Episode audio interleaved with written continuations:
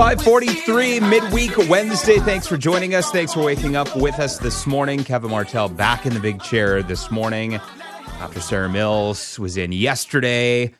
Last day of January today, although you wouldn't know it. Feels like it could be the last day of March, last day of April, even. As you heard in the news with Andrew Shepard, 23 records yesterday set across the province. And we're talking all across the province, by the way, too west, east, south, even north, and everywhere in between. Regina was included in that, getting up to 10.2 degrees, breaking the old records from 1931 of a flat 5 degrees. Maple Creek, 21.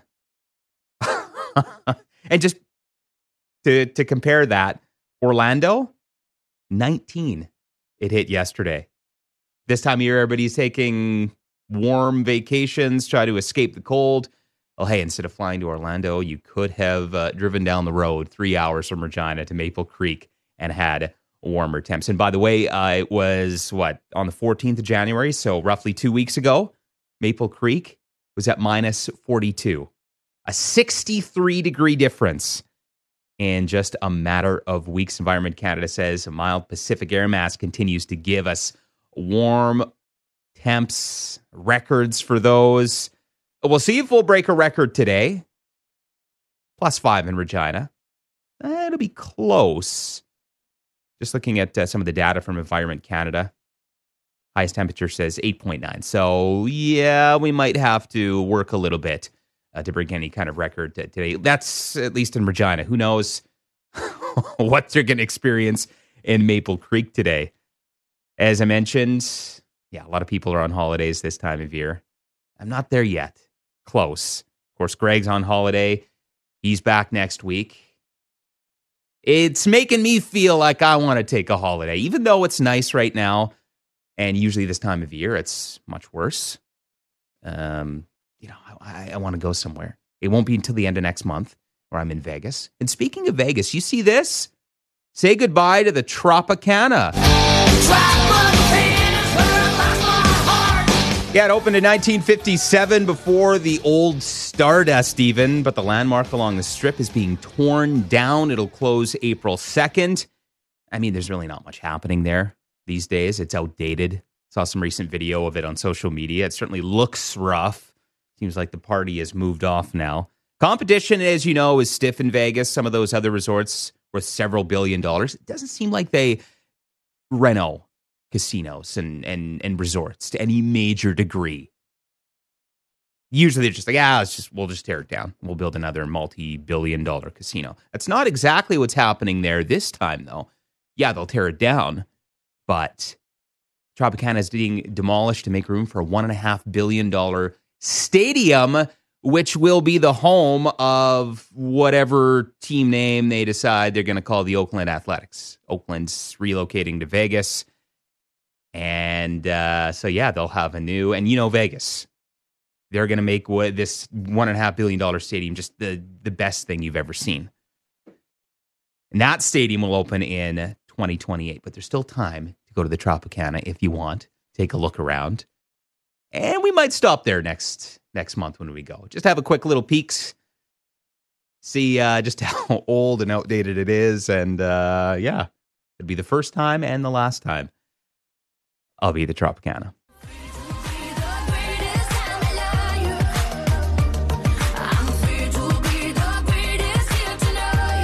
Five fifty one still to come on the show this morning. We'll talk to the Saskatchewan Snowmobile Association and get the executive director's thoughts on the weather, on the warmth. A lot of people like the warmth, but at the same time, some people are begging for snow for their winter rec activities.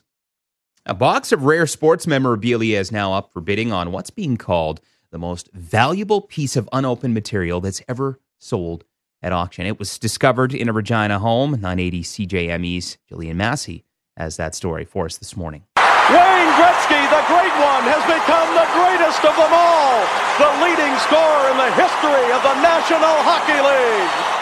Who would have thought that a scrappy NHL newbie would now have one of the most valuable rookie cards? There are only a few mint condition Wayne Gretzky rookie cards out there, but a discovery of a case of 1979 OPC hockey cards might change that. It comes from a Regina home where a stack of boxes has protected it for the past 45 years. As the son of the family says, it stayed there because they're just a trading card kind of family. My dad would have bought two cases in 1979, and he usually got my sister and I as kids to uh, actually sort he would have opened one of the cases, and my sister and I quite routinely sorted them, and he would trade those sets with uh, other other people. He says it was time to start selling off some of his dad's hockey collection. My dad was downsizing, and which is why we had to start going through the house to to find out what was there.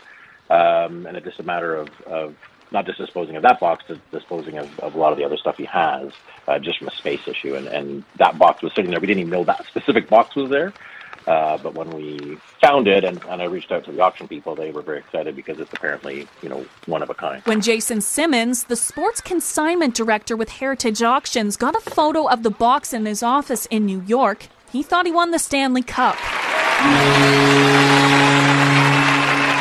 I believe my response to the text message was, oh my God. Simmons says this is the only known box in existence. This is the biggest single item I've ever I've ever brought in. It's uh, remarkable. It's going to be the most valuable piece of unopened material that's ever sold at auction. Simmons says the case contains multiple of the Great Ones rookie cards. The big card is Wayne Gretzky's rookie card, his 1979 OPC hockey rookie card. Um, you know, obviously Wayne Gretzky is the, one of the greatest, if not the greatest hockey player of all time and this is his best card. And frankly, this is the best hockey card. Heritage Auctions sold one of Gretzky's rookie cards in mint condition for almost $4 million. Simmons says the case should have between 25 and 30 cards that look like they have come straight out of the factory. It's completely unique. It's, it's the holy grail of hockey cards. Um, and that's not, you know, overstating it. It really is the holy grail of hockey cards. In Regina, Jillian Massey, 980 CJME.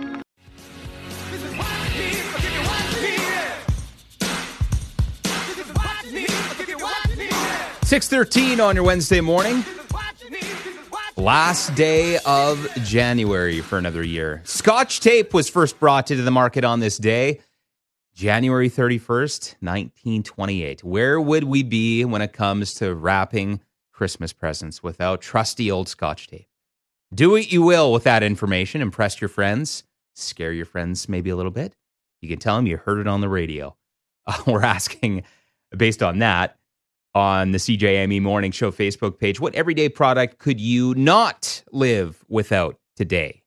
Uh, some of the comments toothbrush, soap, and several of you saying toilet paper. Yeah, I could uh, agree with that. Some people out there couldn't live without chickens.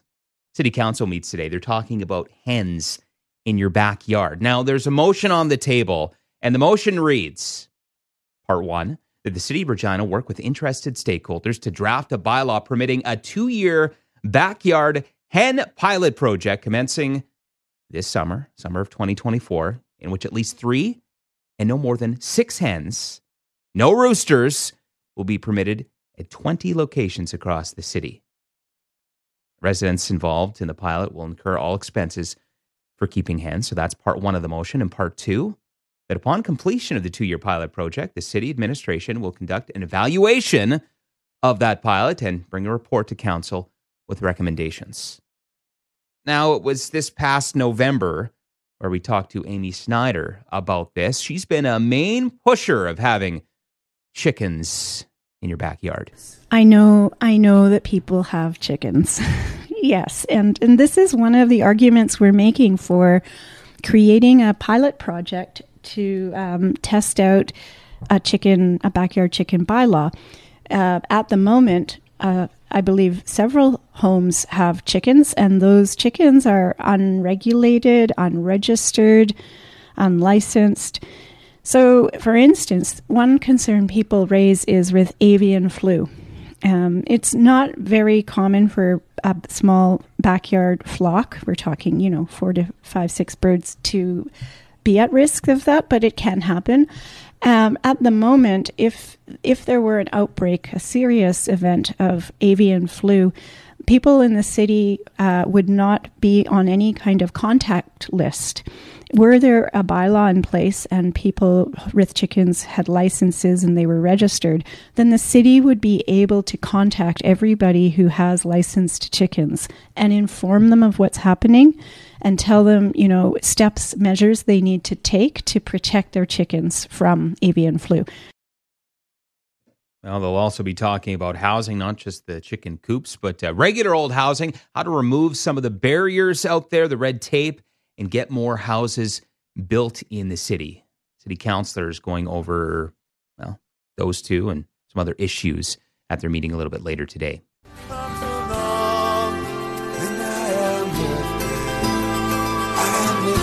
I am lifted when I'm up, I can't get down, can't get down, can't get level when I'm up, I can't get down. 620 on your Wednesday morning. A little bit later this morning, we're expecting the latest uh, GDP, how our economy is doing in Canada and Saskatchewan. Those numbers will come down from Statistics Canada a little bit later this morning, seeing where we're at.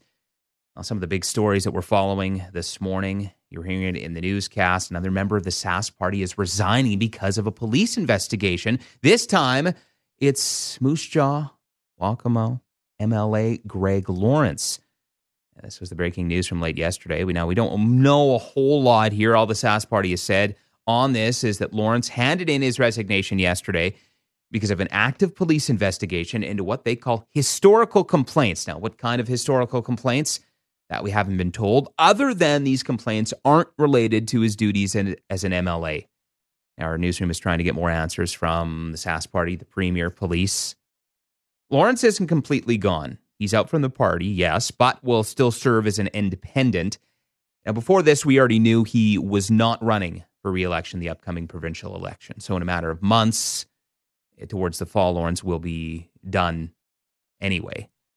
This is the second Sask Party resignation in the last few months after Cut Knife Turtleford MLA Ryan Domotor also resigned following an arrest and charge in connection with a human trafficking investigation. And that right now is still making its way through the courts. And speaking of courts, four more players from Canada's 2018 gold winning World Junior Hockey team are now charged with sexual assault formally. Lawyers for Calgary Flames forward Dillon Dubé, Flyers goaltender Carter Hart, New Jersey Devils players as well, Michael McLeod and Cal Foote, confirmed the charges yesterday and say their clients would plead not guilty. Now, former NHLer Alex Formenton, we told you, surrendered to police in London, Ontario from this past weekend. We told you about the on that on that day and on Monday morning on the show. His lawyer also confirmed the Swiss-based athlete was charged and would also plead not guilty.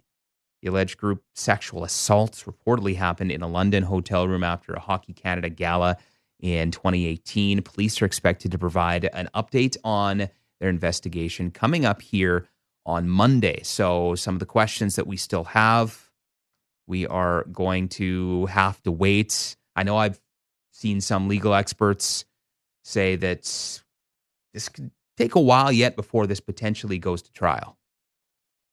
I've seen some estimates a year away potentially. Now we know the five players had uh, taken leave of absence from their team. They didn't all use the same reasoning, though. I do believe Dillon Dubé talked about a mental health break, uh, and the rest had cited personal reasons.